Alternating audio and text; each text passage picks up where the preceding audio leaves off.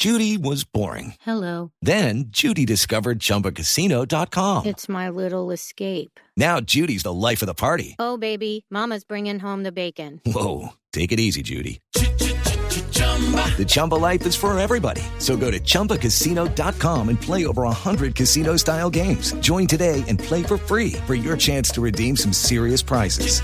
chumba ChumbaCasino.com. No purchase necessary. Void where prohibited by law. 18 plus terms and conditions apply. See website for details. El ministro de Hacienda, Mauricio Cárdenas, aplaudió la reducción de la tasa de desempleo en el país y señaló que el 64% de los colombianos en edad de trabajar están activos en el mercado laboral. Asimismo, anunció que el gobierno va a estar atento al sector petrolero para que la caída de los precios del crudo no afecte los índices de desempleo.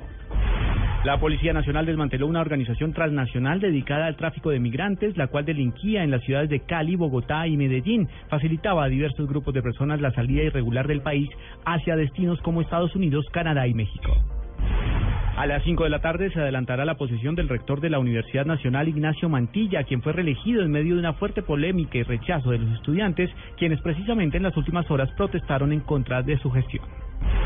Una abuela octogenaria colombiana consiguió terminar estudios universitarios en Miami, en los Estados Unidos, al mismo tiempo que sus dos nietos. Esto va a ser como un estímulo para cualquier persona desconocida por mí que sienta que está ya pasada su edad, dijo Rosalisa Salgado en Miami, en el Colegio de Miami Universitario, donde el sábado recibirá su título.